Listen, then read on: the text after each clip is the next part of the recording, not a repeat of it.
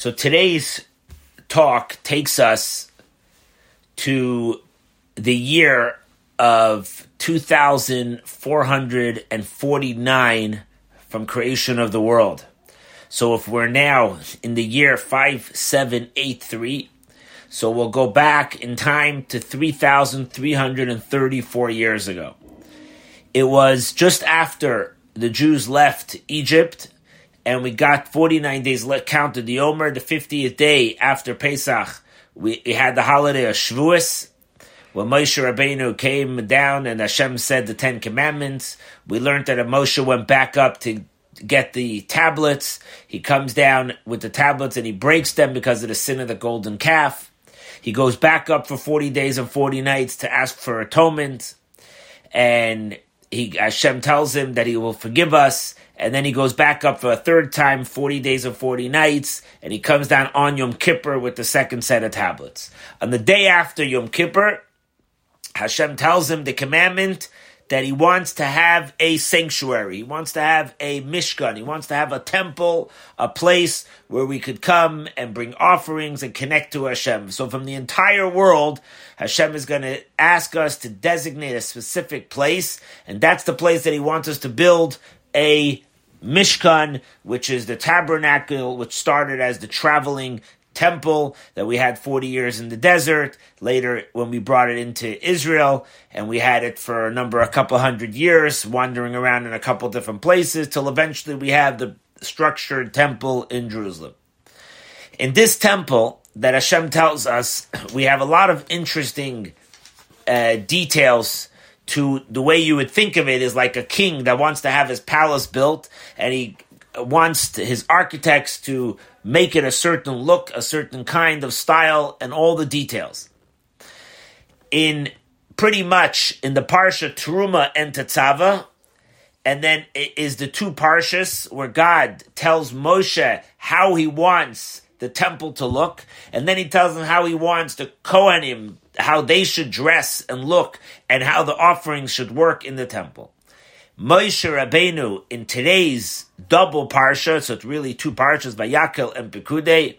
In Vayakel and Pekude, Moshe gathers together all the Jews, hence the name Vayakel means to gather, and he gathers everybody together and he says, here's the rules that Hashem told me how he wants his temple to look. He wants us to make a dwelling place for him.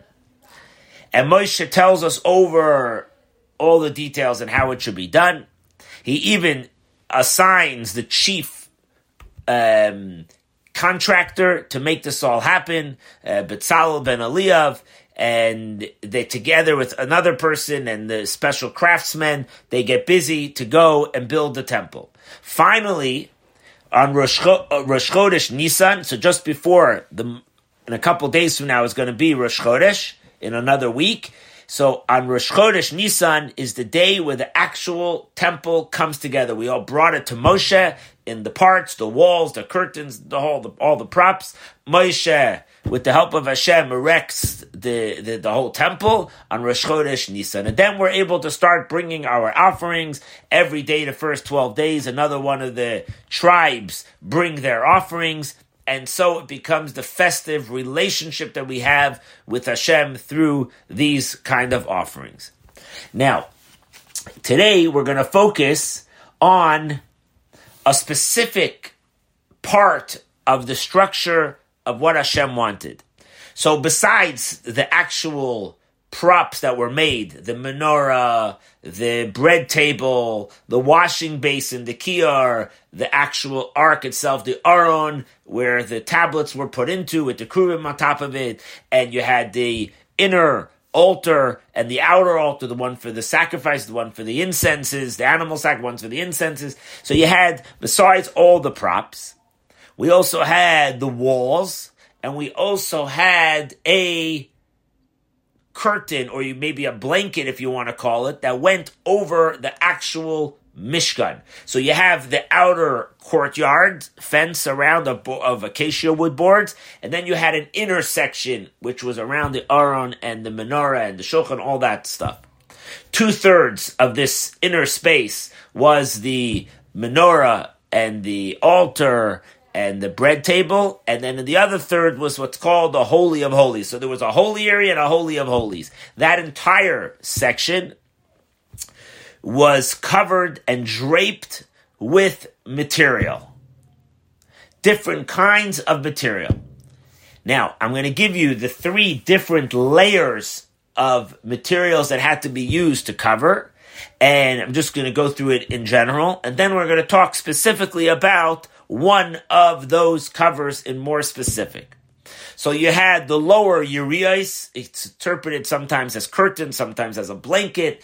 The point is, it covered over not just the top, it also drooped down the sides of the walls all the way down to the floor. So it kind of really had it all covered in. So the lowest urias, the one that was actually touching the Mishkan, the altar itself, sometimes it's actually called the Urias Mishkan. It's like the curtains of the Mishkan, if you're looking from inside, that's the curtain that you would see.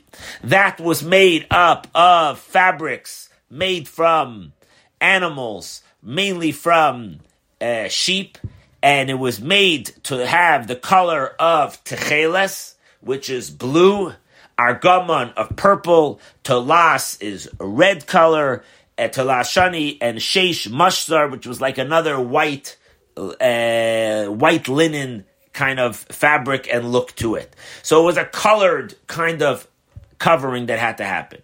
On top of that one was another layer of a urea. This is called the urias ha'izim. It was the the blanket cover of made from the fur, from the hair of goats. Izim means goats. So that one was a simple, the natural color of goats. That was that. It did not get, you did not dye that to any color. Then you had the Urias al Yaines, the higher uh, uh, blanket cover, and that was made from the hide from from different kinds of animals and different kinds of colors, and mainly it had to be a red dye that had uh, uh, tachash and nachash, had all different kinds of colors again on the top, top or upper layer. But now we're going to get into something specific about the Yeriya Sa'izim, which is the blanket cover or curtain that covered over the whole tabernacle that was made from the goats. But before we get to that. First, the Rebbe has a general outline to help us to understand something when we approach studying of Torah. So the Rebbe didn't just teach us Torah, he also taught us how to think and how to learn Torah in general. So he says the following. This is from a Sikha of Vayaka Pekude in, in volume 16 of the Likkutei Sichos on page 449. And he says like this We have discussed many times that the commentary of Rashi on the Torah, Rashi always explains any, anything that needs to be explained in the literal narrative of the Torah. That's what Rashi is coming to teach us. The simple meaning of the what's going on in the Torah. Rashi's not t- teaching the mystical parts. He's not the halachic say book. He, he doesn't teach you the laws. He, the, he doesn't get into that. Rashi wants us only to be able to help us to understand the simple meanings of the, what the Torah is telling us. Now, when there's something difficult that needs clarification when you read just the actual Torah, and if you see that Rashi doesn't say anything he doesn't ask a question, he doesn't answer a question, doesn't explain anything. We must say that if you look a little bit more careful in the text of the Chumash, you will realize that even if you had a question, you'll realize that your question is not even a question. In other words, you'll be able to answer your own question. Either because it's simply understood, or it could be that Rashi explains something somewhere else in the Torah that he already expects you to remember, and that's why he doesn't have to reiterate it. Right? For example, Two weeks ago, we read Tetzava, and the week before, Parsha Truma. It had all the instructions that God told Moshe how he wants his temple to look. So Moshe tells it over to us. If you have a question, just go back two weeks ago, and you'll see what he, Rashi explained over there. You'll already know the same idea that will help you understand about the props or the garments and so on. In the poor portions of Vayakel and Pekude this week, we have a double parsha. So in this week's double portion, there are many things that are actually not understood in the simple narrative of the text of the Parshas. And some of them actually that are not, some of our questions that we have are actually because something of what Rashi tells us is all of a sudden making us ask certain questions. Says the Rebbe, let's ask at least one question of the Parsha Vayakel and one question on the Parsha Pekude, our double Parsha. He's not going to get into all the questions he has on it, but at least one question on each of the Parshas, and let's see if we could understand and realize why Rashi didn't say anything or why he did say something and how it answers us something that he said somewhere and so on. So, in the Parsha of Vayakel, in the first of the two parshas that Moshe gives over the rules, and he says, "This is what you have to make. These are the garments. These are the clothes. This is the this is the materials that you should use, and so on." So it says like this: All the women who had hearts that were devoted to the cause, in other words, the women who mostly it was the women that all of the women really weren't involved in the in the sin with the golden calf, so they were able to be much more purely devoted in their devotion to want to donate things to the temple. So after Moses tells us what he needs, says the verse, this is in chapter 35, verse 26, it says there, and all the women that their hearts were given over to donate, they gave over with wisdom they did it with their wisdom, the women wisdom. And what did they do? They spun the hair of the goats. That's what it says. Because we needed one of the things, as I mentioned, that you needed for the temple was this blanket to wrap around over the tabernacle was made from the hair of the goats. So the women that were committed to help, they used their women wisdom, their chachma, and they spun the goats. Says Rashi, what does it mean that they spun the goats? What do you think they did? They spun around the, the goats? Uh, they, they, they made them drunk? What do you think they did? Because the word, the verse itself just says tavu es ha'izim, which means, literally loosely translated, it means spun the goats. Obviously, it doesn't mean that they spun the goats. What, what helps us to, if, if you spin, spun a goat? So Rashi tells us what this means is they spun the hair of the goats on while the hair was still on the goat. Now that's already a talent.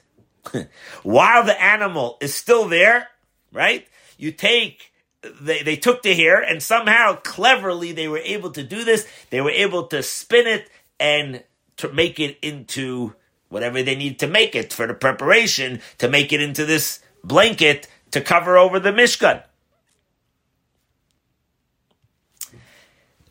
Now, we can't really call the hair of the goat wool. Like if you shear up uh, uh, the, the, hair of a sheep, you know, you can make that into a wool. So it's kind of like like the, I'm going to use the word of the hair of the goat because that's basically what it was. It, it kind, or you could say kind of wool from the goat. I don't know if that's the right translation word for it, but they took from the hair and they spun it. Says the Rebbe. One second. Very nice, Rashi. I like that idea. It's a nice spin on the on the idea. The verse says that they spun the goats, and you're telling me, Rashi, what does it mean that they spun the hair while it was still on the goat? And they did this with wisdom. You said first, right? Says the Rebbe, what's the benefit of this? What do we gain out of this? That they spun the hair while it was still on the goat. I get it that it's unique, fine, and I get that it's a, you have to be a very clever talented person to be able to do this. But what's the gain of this? By the way, it says nashim in plural because you need a lot, a lot of goats, a lot, a lot of hair to be able to make this blanket to cover this thing. And we're talking about, uh, I believe it was over 20 cubits long. So we're talking about maybe 30 feet of long and uh, 12 feet of width or more than that. I'm not saying the exact numbers, but you're talking about a big measurement here. So the women did this with wisdom, but What's what's the purpose of this? And you could even ask a little bit more, not just what's the purpose. You could say that you would think that if I shave off the hair off the goat first, then it would be much easier to spin to spin it, right? Because you have to take these loose fibers and you have to start to curl it and play with it and fluff it up until right until you, until you do the whole process. So you would think, obviously, that if I cut shave it off first, it would be much easier to do it than while it's still on the back of the goats. So what are we gaining by doing this while it's still on the goats?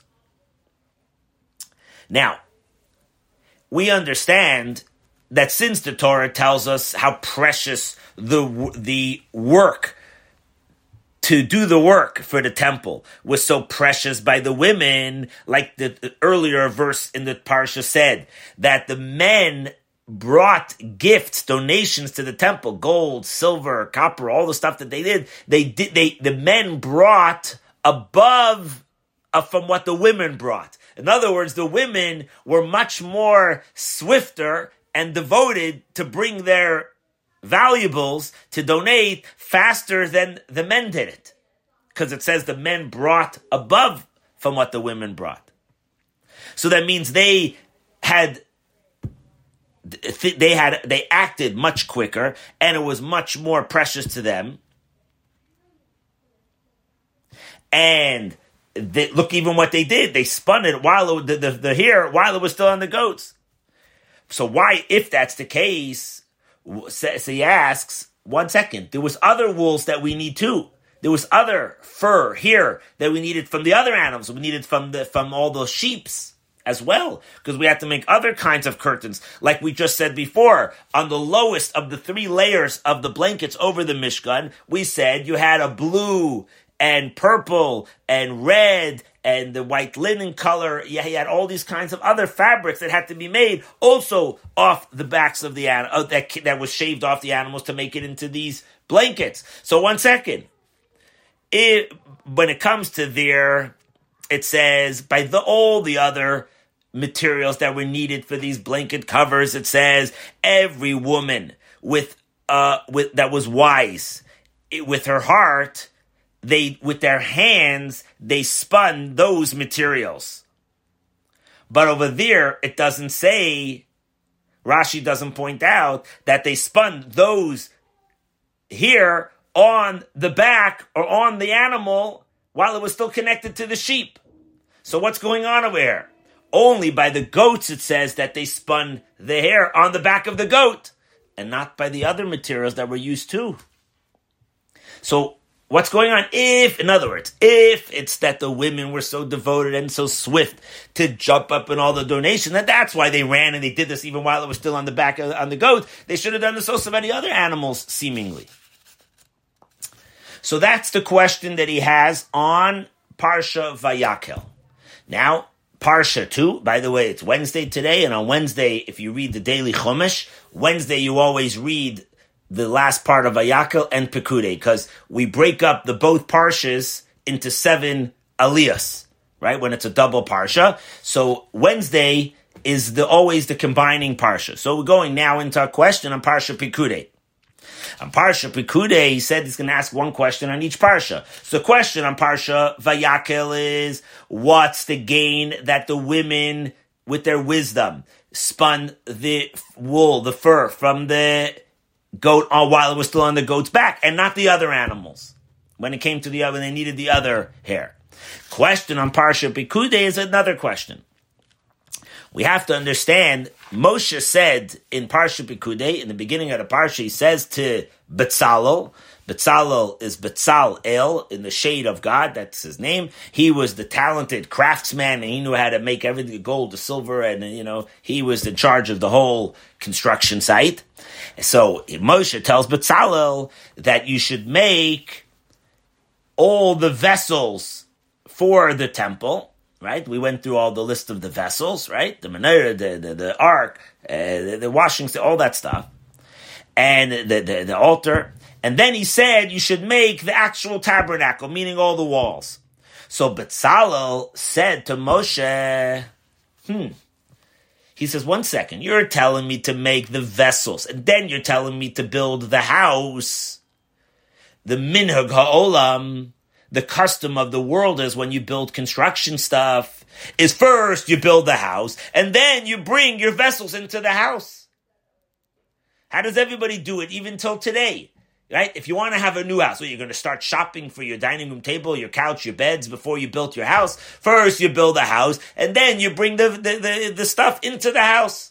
So Batzalel said to Moshe, you're telling me first to do it like build the, the vessels and then build the temple. It should, the way of the world, the way of the world is to do it the other way around. First the house and then the vessels. So Moshe said, This is the way I heard it. But you should do it like that. You're right. Do it, do it the way you, you're, you're saying. And so Batzalel did. First, they made the Mishkan, they made, they built the walls, all the acacia woods and the sockets and all, all the foundation, the whole thing. And then they went and built the props. Says the Rebbe, one second. Since the conclusion of Moshe and Betzalel's discussion is that first you're going to build the props and then you're going to build the how. That first you're going to build the house and then you're going to build the props because that's minhag That's the way the world does it. That means first, what do you do? You build the walls, and then you build a roof. That's the way minhag is, right? First you do the walls, and then you build the roof. Well, that's actually the way it worked, even when Moshe erected the entire tabernacle. First, they picked up the walls, and then they brought the, the, the vessels in.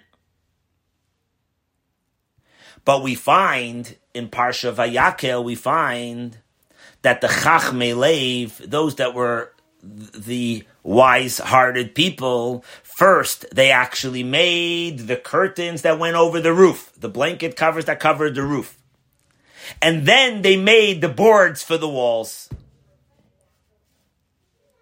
Actually, that's the way they were commanded in Parsha Truma. When God told Moshe, He'd also told it him like that. First, He gave him the instructions for all the tapestry that's going to cover the Mishkan, the roof, and then He told him about the walls. Why? Why, when it came to the roof, you you made the roof before you made the walls? Something sounds strange about this.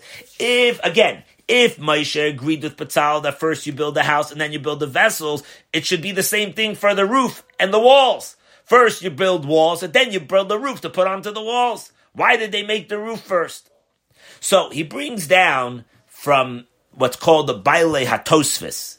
You know, on the side of the Talmud you have uh, you have the Tosfis, and actually it's always on the side of the Talmud in the middle of the page. So the inside of the page is Tosfis.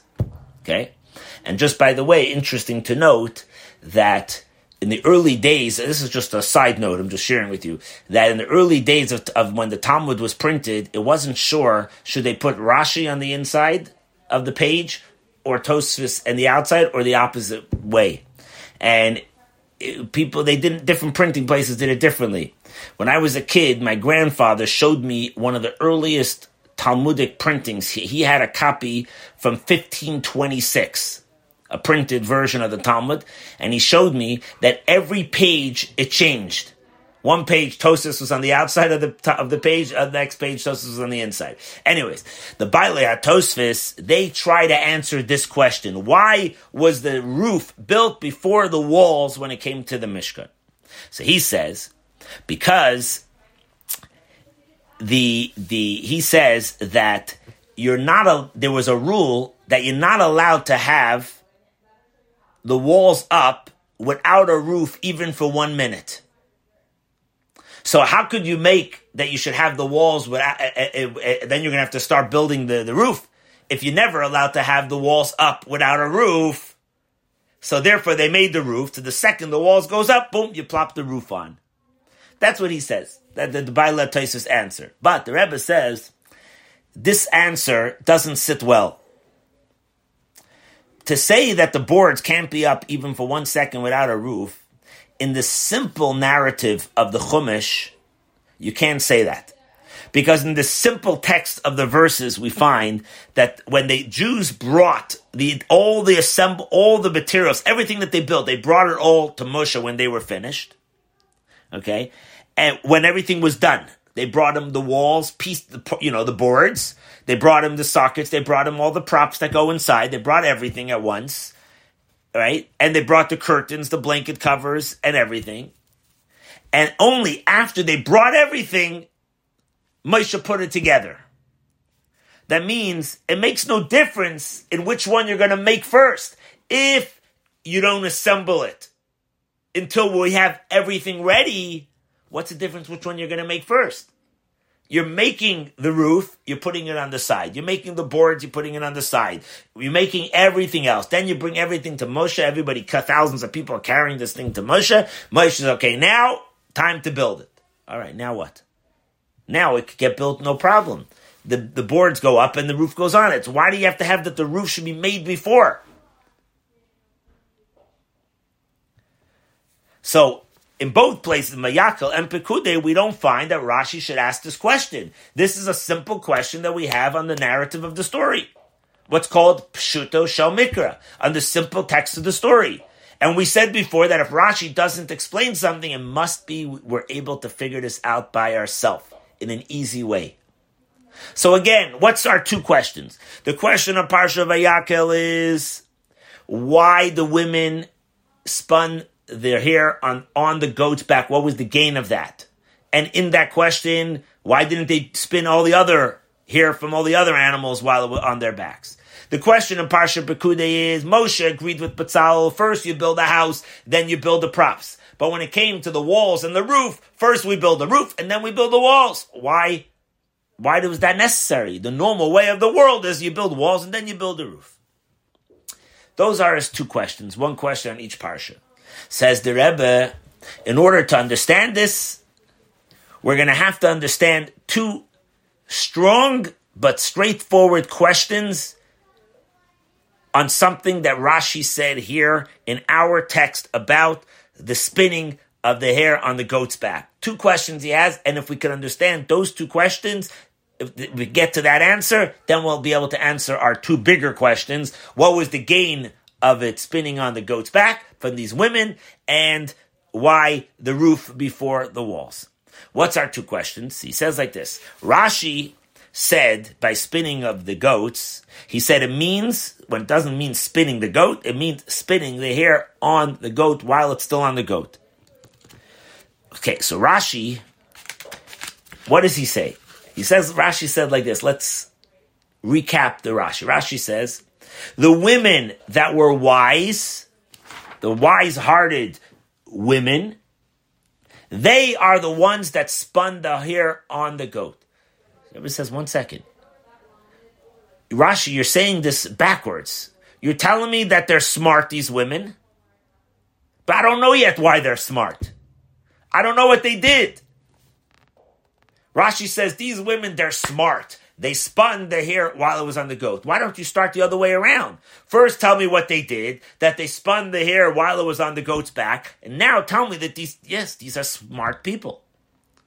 It doesn't make sense to say this about somebody. This is a smart person. You know why? Because this, this. First, tell me the novelty, and then we'll realize that these are smart people. Why the order of first tell me the smart, the chachma, and then you tell me that they spun it on the back? Question number two.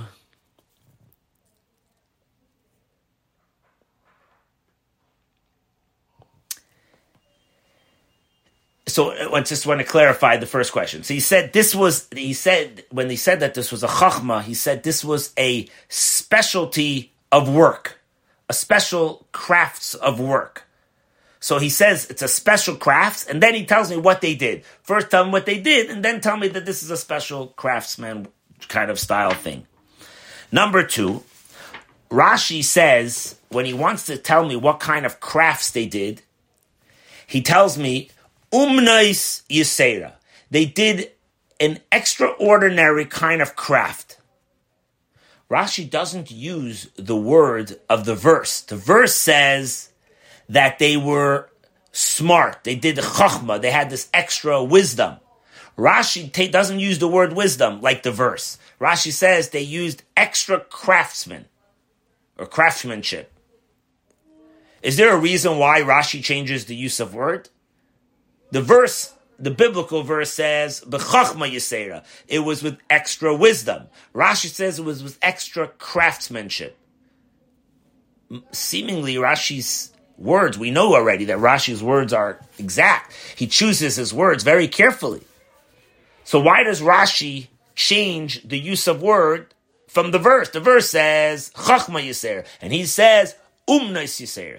And actually, the whole source of Rashi that they did this with the, the hair while it was on the goat, where Rashi, like everything, he gets it from all over the, the, the Talmud and from different you know, reliable sources. He got it from the Gemara. The Gemara is the one that says actually that the women had great wisdom. Uses the word chachma, like the verse. So why does Rashi change from the place where he gets his whole quote about the the hair on the back? He should have used the same wording that it was done bechachma. So to explain this, he says the following. It's actually mind-boggling. Uh, like you jump out of your seat when you hear how simple and clear this becomes. So he says like this. When you look in the Chumash, when you study Chumash, you could realize, and everybody knows there's verses. There's a verse that breaks up a parsha, right? You have verse 1, verse 2, verse 3, and so on. Here, you find something very interesting. There's a breakup of the verses in a, in a unique order.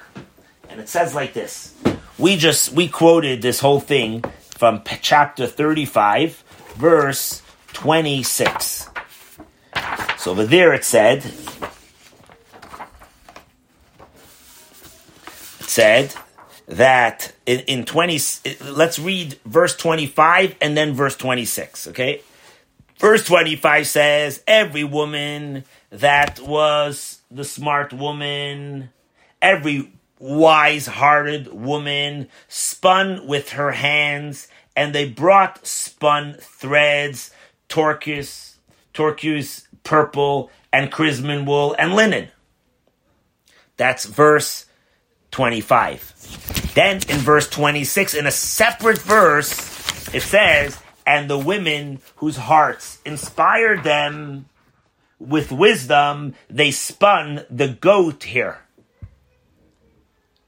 Now, seemingly, it should have all been in the same verse altogether. You're talking about the women's donations.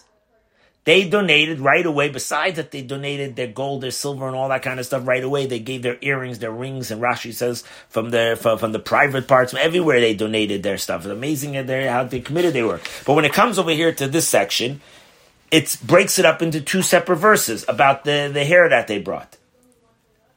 Right? Ver, again, verse 25 says, every, every wise-hearted woman spun with her hands, and they brought spun thread of turquoise, purple, and crimson wool and linen. And in a separate verse, it mentions about the goat hair. Ah, says the Rebbe, you gotta be careful, read this slowly. If it says it in a separate verse, there must be something different about goat hair than all the other kinds of hair that was used. This is what he says. When it says the goat hair, it's not included with all the other items that of, of hair that was brought. And and in the second verse, it repeats itself that all the women whose hearts inspired them with wisdom. We have that twice. In each verse, it says the same words. Not just you're repeating it, you're saying the donations in two separate verses. You're even repeating in the second verse again before the goats here that the women's whose hearts inspired them with wisdom. Again, twice you have that, but in the second verse again. So it's understood that when they spun the hair of the goats, it must be that it was done differently than the way they spun the threads for the other colored materials that were needed. And what's the difference? That by the goats, they spun it while it was on and connected to this live animal of the goat. Why? Why did you spin? Why was the gain to spin it on the goat while it was still on the goat's back? While you have a live animal, says the Rebbe that if you think about it, it's so self understood that even a five year old kid could get it. As we mentioned many times, Rashi says always that his commentary is written that even a five year old child could grasp this. What are you grasping? That since the Jews gave donations and they brought it all to the to the Mishkan to be what as a donation to Hashem, they wanted their money, their valuables to be as a donation to be given to the temple. And just like in sacrifices, there was different kinds of animals. There were certain kinds of, of, of animals, and in offerings to Hashem, there was also different kinds.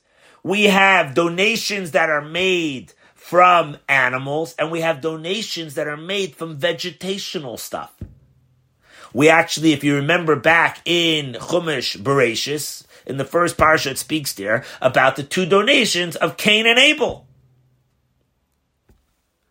Right? We learned there that Cain bought and brought an inferior offering to God compared to Abe's offering. And actually, Cain is badly punished for this. What kind of offering did Cain bring? Cain brought stuff from his field. He found things in his in his farmlands, and that's what he gave as a donation to God. But Hevel brought animals as a gift to Hashem, which is considered to be a much more superior, it's much more valuable. Just think of the difference in price, even today, right? If you buy some flowers or you buy an animal, you're going to pay a lot more for animals. Right? So that means that things that are from a living creatures are much more valuable than things that are growing from the ground, which is considered to be one level below the world of animal kingdom.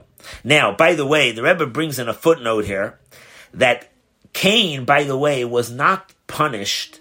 He was not rebuked for bringing a donation from his animal field. He actually wasn't. He was a he was a farmer. He was a man of the land. Actually, like he cared. He took care of fields. But the reason why is because even in the vegetational stuff, he brought the cheapest crop that he had. So that's already considered to be insulting. You know, a guy says, "Ah, I want to make a donation. Yeah, I'm going to donate a car." Yeah, you, you have that. Organizations get phone calls where uh, somebody wants to donate a car. What are you giving? You're giving your old Oldsmobile that doesn't work, or you're giving a nice donation of a car that works so the organization could actually use it. You understand? So in giving, there's different levels of giving. Giving from a superior quality makes a big difference. Therefore, we see in our case the same thing. When it's possible to spin the hair while it's still connected to a living animal, that shows you that it's a much more superior kind of donation. It's much greater than if you were to cut the hair off the goat and then spin it. Very nice. But once the hair is cut off the goat, it's not considered alive anymore, the hair. It's like dead hair right? It doesn't grow. So in other words, it goes down to the level of, let's say, vegetational stuff that you cut off the ground. Same idea. It does, it's not connected to life. So therefore, the women, they had an opportunity. They said, ah, we could do this. We know how to do this. We could figure out how to do this. Let's spin the hair while it's still on the alive with connected to the life of an animal, which is a much superior kind of donation. Now, if we're going to learn simply that they brought the threads the way they were on the back of the animal. So simply understood means that they spun it on the back of the animal and then they brought the whole goat with these spun parts already. Now the, sp- the spun parts, we're soon going to learn, was actually part of a process that helped to when you had to get to the weaving. In other words, you you help the people that are the weavers. They already they need the materials already spun. So you did step one with the women didn't just want to give the goats or just give the hair and let the next person figure out how to spin. They wanted to do as much as they can, and they wanted to do it while it was still on the life of the animal, while the animal still while the animal is still alive, and while the hair is still alive, connected because that shows a more superior.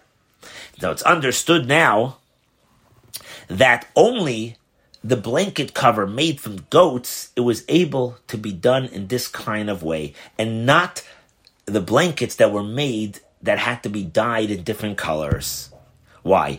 Because the the fur or the, the, the wool, if you want to call it, from the sheep, let's say, we had to take that off, right? And we had to dye it. We had to dye it different colors. As a matter of fact, we know that what colors did they have to dye? They when they had to dye it blue, for example. Where did they get the dye color of blue? They got it from the blood of a fish called the chilazon fish. Okay, we don't actually know anymore the definition of, of this particular chilazon fish that has this blue blood. But that's what we used. That was the dye material to make the blue color. The tchelas means blue.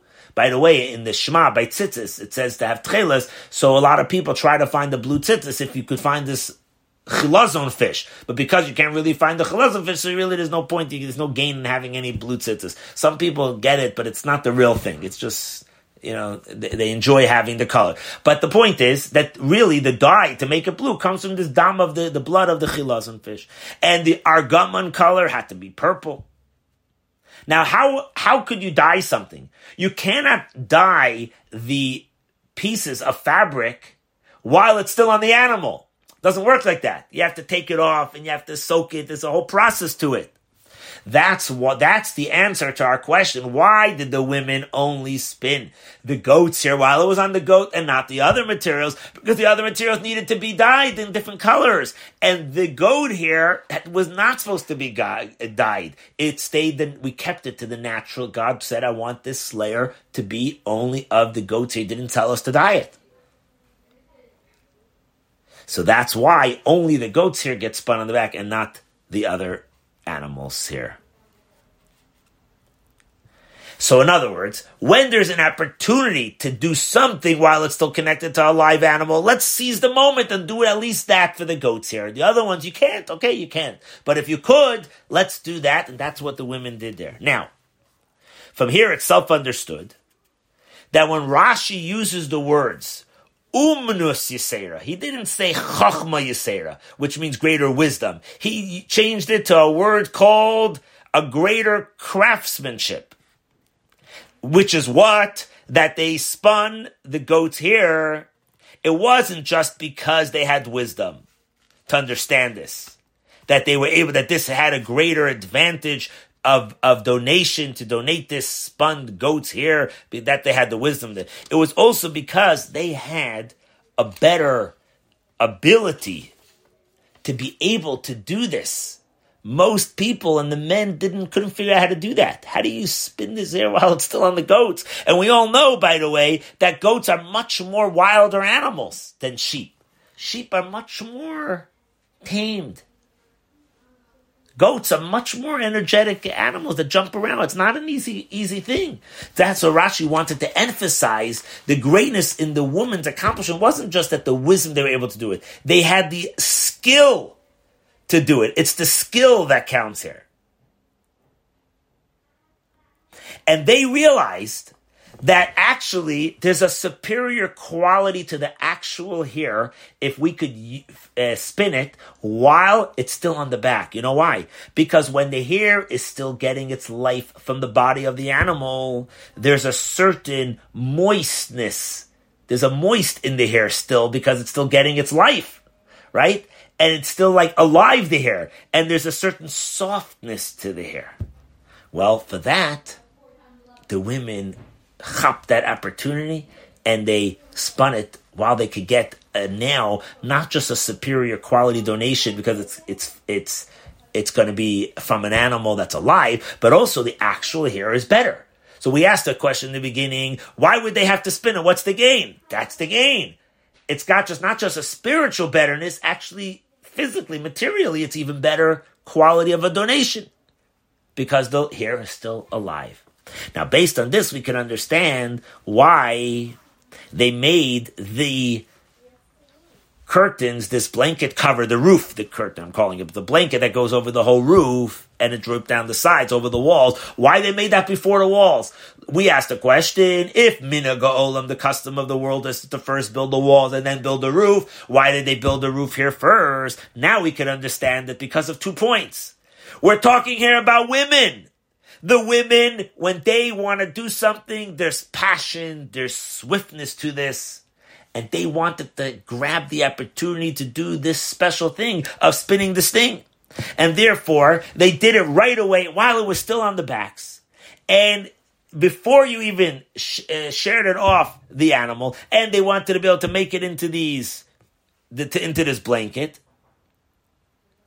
and then you're going to use it to cover over the boards. And now they don't want they wanted to bring right away the whole goat and right away, let's move on to the process. Let's shear it off when it's already spun so you can make it into the next step. Ah, guess what? If you're going to spin it and leave it on the animal, let's say, let's leave it for a few days. What's going to happen in a few days? The hair is going to start to grow. Now, on that little bit of new hair that grew, it's not spun. so you want to share it right away so that I could start making the process. So this swiftness movement of these women that they were so inspired. Moshe said, you got, everybody can make donations. They said, that's it. We're not waiting for nothing. Take our credit card. Let's get moving. We want this done right away. Let's not waste a second. That's the way their minds worked when it came to giving to Hashem. Now, what's very interesting here, the Rebbe says you could learn something fascinating here according to law, Jewish law, that there's an issue here that I make, I could be in a very small way, it could be that I'm making the animal uncomfortable. You know, I'm making the animal stand still. I'm not letting it be free in the farm, you know, in the fields. So I'm holding it. I'm, I, however the women did it, they held it in position to be able to do it. That's called sar sarbai lechayim. Because they weren't totally free while they were spinning it. So you see that in halacha, that if it's something that you need, even if it causes a little bit of discomfort to an animal, it's a, it's allowed. Normally, normally you're not allowed to do anything that's discomfort for an animal. We're very careful about that. There's a whole section of laws about that. But the halacha is, if you need something, you're allowed to make the discomfort to the animal because it's something that you need. And the need of the human being comes before the animal. Just like you would save the human being's uh, life first and so on in, in question of both and so on. Now, well, we're not, not getting into that totally, but just pointing out this one point here about that you see here that the women spun it on the backs of the animals, even when it could be that it's, there's a cost of discomfort for the animal for that short period of small discomfort. Now, and since that after after let's wait let's wait. Now one one second. Now now since the spinning of the hair on the goats is a we said is a special craftsmanship an additional craftsmanship that they, it it makes it better the quality while it's still on the animal so we understand from this that even on the next step of the making of the weaving step to make it into this. So as soon as you get into that, as long as you can keep it on the animal is great. But as soon as you got to get it ready to the next step, you right away move it on to the next step. But now he points out another fascinating thing. Fascinating. We're going to see now what he calls a wondrous halachic idea that we see out of this Rashi, which is usually, again, we always mention this, that Rashi is not about halacha, but nevertheless, you could deduce very interesting principles of halacha when you see Rashi's view here. There's, this is a fascinating thing actually about the women's obligation in mitzvahs. There's a very famous question that he brings down from the Rogatchover Gaon. You remember last week we spoke about uh, the Rogatchover, who passed away, I think we said 1936, a genius of a Torah scholar. And he asked the following question Building the temple. You're not allowed to build the temple during the nighttime. Construction had to be done only by day, not by night. Now, the tabernacle, which is the Mishkan, is also referred to in the Talmud. In Talmud Eruvin, they point out that the Mishkan is also called Mikdash. So it's the same standard of halacha, meaning that both of them you're only allowed to build by day and not by night. Now, what does that tell you? That if you're only allowed to build by day, that means the mitzvah of this construction is time bound. It's time bound only to day, not by night. Now, we all know that there's a rule which mitzvahs are women obligated to do? Women, women are not obligated to do a mitzvah if it's time bound. If it's time bound, the Torah says that the mitzvahs that the Torah, except for very few exception rules, in general, this is the principle across the board of the Torah that the women have so many responsibilities to do to take care. They take care of the home, they're raising the children, and all the other big responsibilities that the women have. So Torah says that they're exempt from doing mitzvahs that are time bound. You can't say uh, you must do it within this time frame. It's not imposed on the women, and those are the category of mitzvahs that women are exempt from doing. Now, according to the Rabbeinu Tam, he had, which is Rashi's grandson, by the way, he says that a, not just is a woman not a, not allowed to do a mitzvah that's a a uh, that they're not obligated to do, even the preparation for a mitzvah that they're not, that's not a mitzvah that they have to do, if they don't have to do it, they're also not allowed to prepare that mitzvah for somebody that's obligated to do that mitzvah. Okay? For example, he says that the making of a lulav, to prepare a lulav, you know, you, you have to put the, the, the willow branches and the myrtle branches and you have to tie them together, right? And then you could take the whole lulav and the esrog and you could do the mitzvah. So women, because lulav is a mitzvah only for by daytime, so women are exempt from the mitzvah of lulav. They get a mitzvah if they do it, but they're not obligated to do it. If they don't, which means if they don't do it, they don't get a sin. Because it's time bound only today, to daytime. It's a beautiful mitzvah. Any mitzvah that they do, if they're not, they're not, don't have to, they're, it's very nice. But the point is, they're not allowed to prepare a lulav for a man who's obligated in that mitzvah. It's his obligation. She doesn't have the obligation. She can't prepare it for somebody that's out. She can prepare it for herself because that's her business. But to prepare it for a man who's obligated, that she can't do. It's the same thing with tzitzis. The tzitzis, a four-cornered garment that has fringes, it says that by day there's a mitzvah, by night there's no mitzvah. In other words, there's no obligatory mitzvah by night to wear tzitzis. You could wear tzitzis by night. Chassidim wear tzitzis by night. It's as much as you can. You try to remember all the things that tzitzis does. But there's no sin if you don't. Now, that means, he says also, that women are not allowed to make a pair of tzitzis for a man. Again, if you want to do it for yourself, that's a different story. But his point is that women are, are don't do mitzvahs which means that they're exempt in our case from spinning the wool for the temple. Since the temple is a structure that you're only allowed to build by day, not by night, that means the building of the temple is a mitzvah that's time bound. Well, if it's time bound, how did we allow the women to spin and prepare the wool for the temple? They're exempt from time bound mitzvahs. So the Rogatchover says, actually, let me divide up the mitzvah of the building of the temple into two categories. He says, category one is there's a mitzvah to build the temple. Category two, there's a mitzvah to bring offerings to the temple. Building the temple, women are exempt from because it's only a day mitzvah to build. But bringing offerings is 24 7. Bringing offerings, women are obligated to bring certain offerings, many offerings, right? The women brings uh, an offering when they become uh, pure. Women, if, if, if a woman became a mitzvah, they bring they bring leprosy, they bring an offering. After a baby, they bring an offering. Thanksgiving offerings, sin offerings, a whole list of stuff. Women bring many offerings. So so he says in the building of the temple, there's two points. One is the, the construction part. You're right.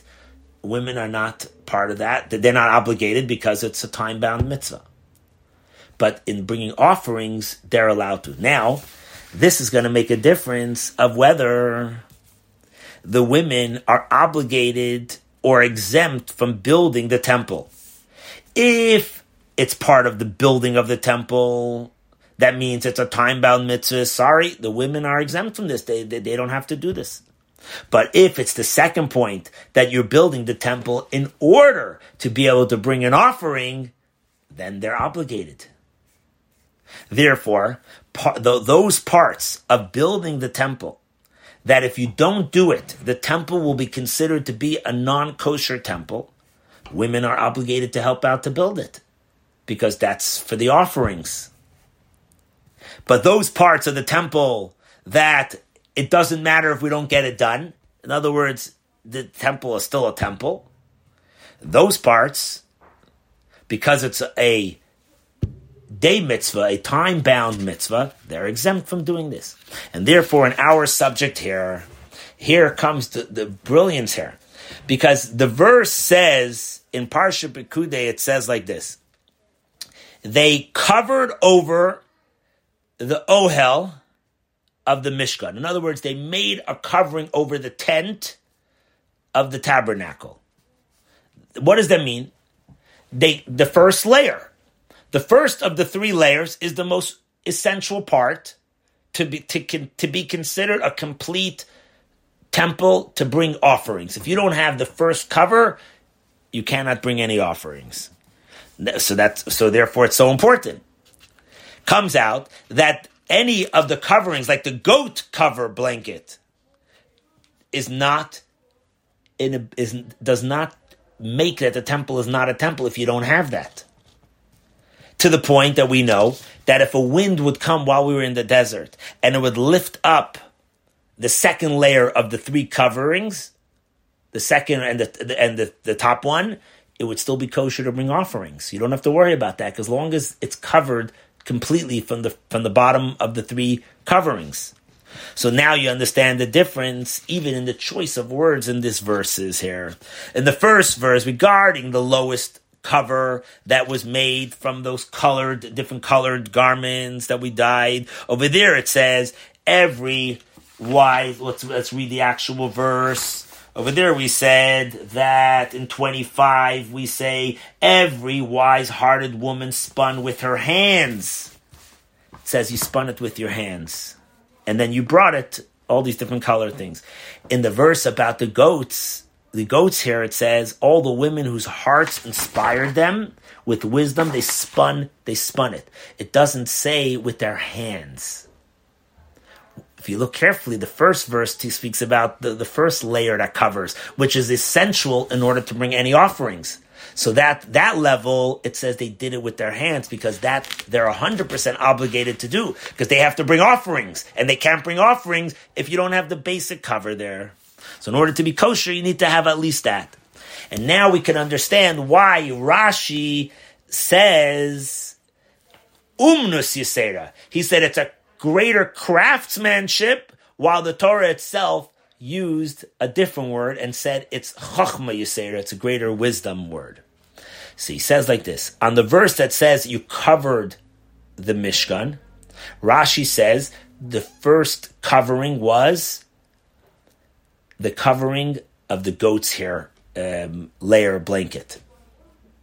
Comes out that according to Rashi, he says, when do you call the temple that it's covered, that you can now bring an offering? When you have the goat hair level. And basically, because of that, the women were obligated to be involved in the covering of the goat's hair blanket because that makes it kosher now to bring offerings. So he says that's called the umnas yisera. They figured out this craftsmanship, the, the ability to be able to do this. It's not just wisdom, it's a work. Rashi wants to emphasize that they were allowed to work for this layer of the covering because that has to do with a 24 7 part that the, which is not time bound. That's why specifically he calls it a craftswork, a workmanship, and doesn't want to use the word chachma because Rashi wants to emphasize this point And by the way, there's an interesting, he brings this down, but I'm not going to get too much into it, but here's a point. The Talmud says on Shabbos that if a person decides to spin the wool on the while it's on the back of your animal. You own, let's say, a sheep, and you decide, ah, I'm bored. Let me do this on Shabbos. It says you're exempt from it. But Rashi actually says you're not exempt. Rashi says you it's it's it, it's you're chayiv. You're obligated to bring an offering for this. It's considered to be a sin. Why? Because Rashi says, like here, he says this is called a work. Rashi says weaving or spinning while it's on the back of the animal is called a work. So according to Rashi, you wouldn't be allowed to do this on Shabbos either.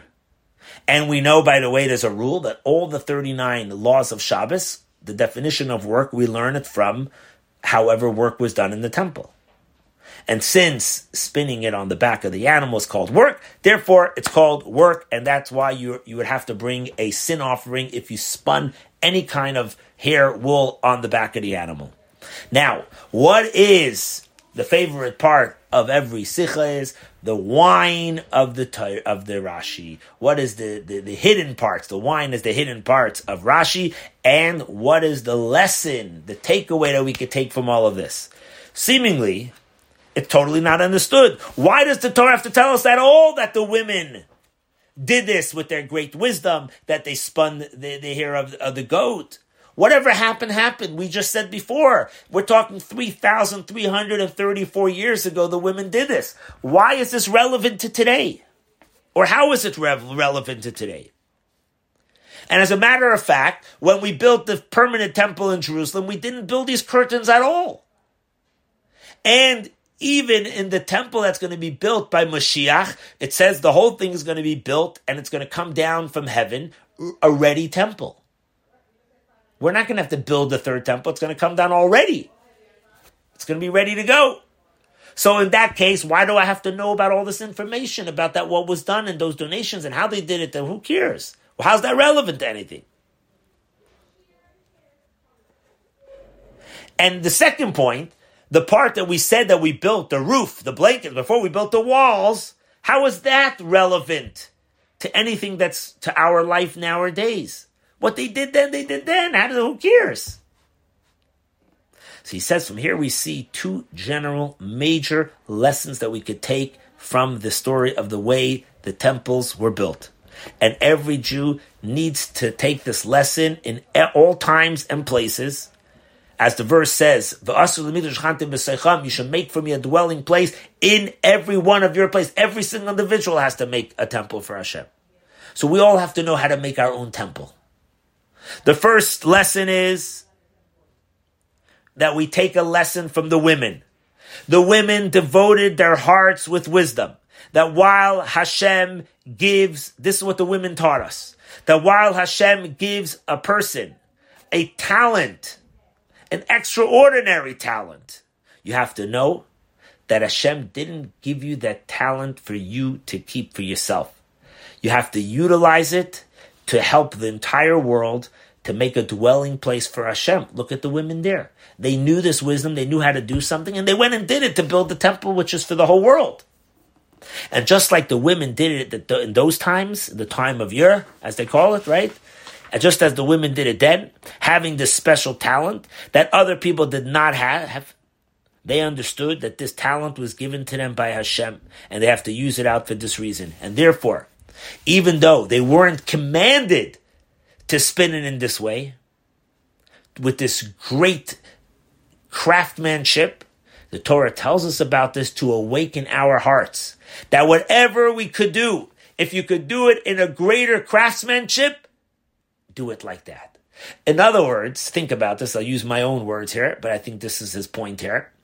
That to, let's say you want to buy uh, uh or make something for a mitzvah, you could do it just to get it done, or you could do it to make it right and beautiful. And that's the point here. Look at the way the women did it. They taught us a lesson for 3,340, 34 years. We know now know this lesson that if you have an ability, you have a skill, you have a talent to do something even nicer, you do it nicer. You're building a seat in a shul, make it nicer. You're building an ark, make it nicer. You're building, I don't know what, making food for a kiddush. Whatever you're doing, do it to your greatest talents that you can. And just like it's regarding to in special, specific talents that a Jew has to know that you have to put yourself into to make a dwelling place for Hashem, so too it's in everything. And he gives us an example. He says, while Hashem makes that a person should make a surprise amount of money more than the normal that you then you, you know it's not the normal for you to make this extra chunk of money let's call it right? And all of a sudden you get this extra chunk. What do you take out of that? That I'm supposed to add in tzedakah and make this a donation to Hashem. Because otherwise why do I have this extraordinary thing that fell on me? And he brings down here, by the way, from a sicha, from a talk from the previous Rebbe in 1943. The previous Rebbe once said that the, in the time of the Alter Rebbe, the Alter Rebbe had a chassid that had a very good livelihood. And whenever his business went really good, he would say, I know when I get home, I'm going to open my mail and there's going to be a request for a charity for something that the Rebbe needs. or there's going to be somebody knocking on my door collecting money for something that, a charity that, that the Rebbe wants us to, to, you know, to support for the people living in, in the Holy Land of Israel and so on. That's the way the chassid's attitude was. Because the money was never, he never thought about this extra money. I need to have extra amount of money to live. All of a sudden, wow, my business goes so good. I'm making this extra money. What is it there for? it's to help. So he's using the same lesson regarding talent and other all kinds of blessings that comes your way. It's all about doing that extra gift. Number then he concludes with the second lesson. How careful we have to be not to cause pain to another person. If we're being so careful on the pain from the animal, which is not even a real pain, it's just an uncomfortableness. We're not talking about causing pain to the to the goat. We're talking about making it a little bit uncomfortable. That's not called pain. And what do we say? We're going to change the way the whole world does it. The whole world builds first the walls and then a roof. But since the women ran to make spun the the the the, the hair on the goat, we don't want to cause any more pain for the the growing of new hair that, that that's longer, it's going to cause a little bit of pain to the animal. So we cut it off right away and we send it right away to the weavers and they're going to go make this whole blanket, even though the walls are not made yet.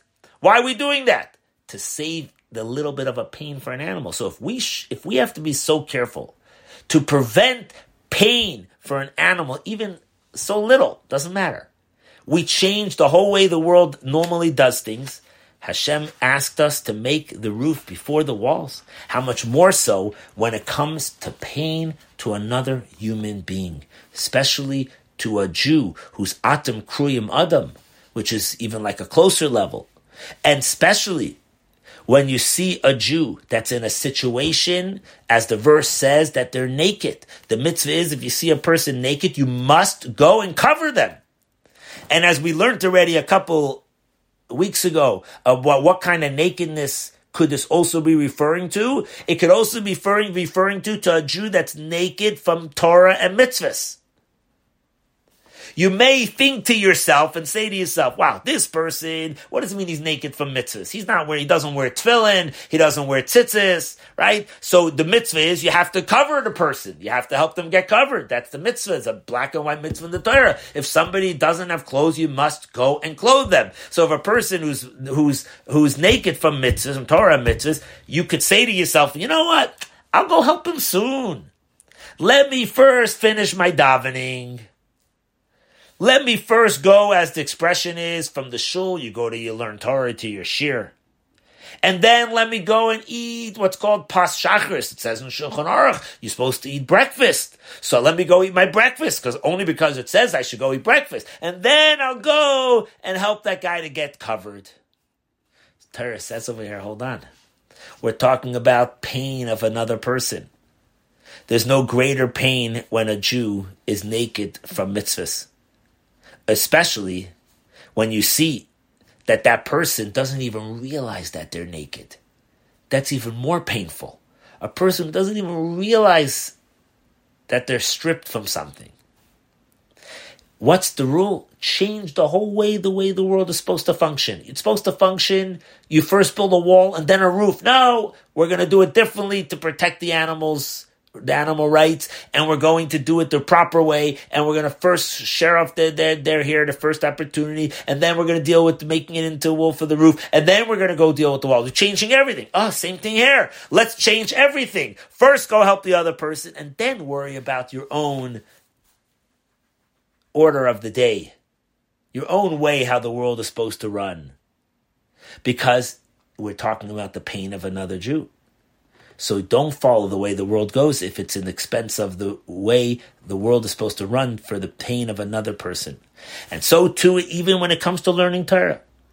Like it's brought down, he brings down a pasuk, a verse from the book of Yeshaya. Over there it says, that you have to give bread to the hunger to the hungry. And what's real bread? Bread means Torah. That's the true bread. That's the satisfying food. Is the Torah. So you have to, and you're not allowed to close your eye to this. So somebody else needs Torah. You're gonna have to give up from your Torah to go help another person to feed him bread, feed him sustenance. A person that needs a little bit of Torah, and especially if he doesn't even know that he needs it, how much more so he needs it. And then we merit to what it says in the book of Amos, which is one of the books of the Tanakh. Over there, it says in chapter 8, 11, it says there that to the hunger, I won't have to give them bread, and I won't have to give the thirst water, because all they're going to live off is listening to the words of God. That's going to be their sustenance. We're going to reach to that level, which comes with Mashiach. And when we have the ultimate temple that's going to stand forever, for all eternity, that's going to be built through this, that at the time of exile, every single one of us utilizes our talents that Hashem gave us to be able to build the ultimate dwelling place for Hashem and may it be speedily in our days. This was a this sikha was edited by the Rebbe as I mentioned in volume 16 and it's a combination from a Farbrengen that he spoke in 1976 and that he spoke on a Saturday night Farbrengen in 1979. So this is where we get this beautiful delightful sikha.